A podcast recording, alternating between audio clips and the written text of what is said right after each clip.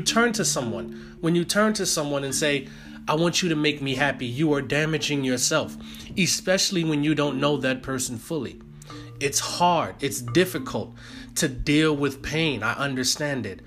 But I should tell you this that one of the ways to deal with pain is to isolate yourself. It's I, I, say I say it like this that I would rather hurt myself than anyone else because if anyone knows how to heal me, it would be me.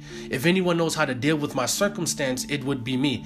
There's nobody that knows you better than you know yourself. So to turn to someone and believe that someone can deal with your circumstance, to turn to someone and believe that someone can deal with your issues better than you can. Or, as a matter of fact, I would say this if I was in the church to turn to someone and believe that they can deal with your circumstance or your issue better than God can is only causing damage to yourself. Don't find yourself in a position or in a place where you are breaking yourself even more because you turn to someone in order to heal you, or you turn to someone believing that they had the answer, or they had the healing, or the peace, or the key to unlock the thing that you were dealing with. That is not the case. Think about it think about it like this. If I'm beating myself up, that's one level of pain. But if I bring somebody else into my life to help beat me up even more, I'm damaging myself quicker or even worse than how I was doing it to myself.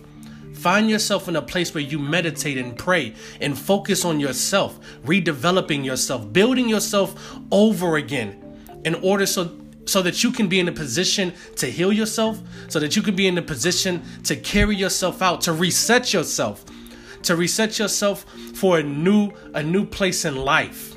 That's what it's about. Whether your job hurt you, redevelop yourself so that you can carry yourself out to get even a better job. Whether your relation, your last relationship hurt you, carry yourself out and rebuild yourself so that when you walk out there, you don't have to deal with the pain or the agony of someone else that hurt you because you turn to them for peace or for happiness or for comfort.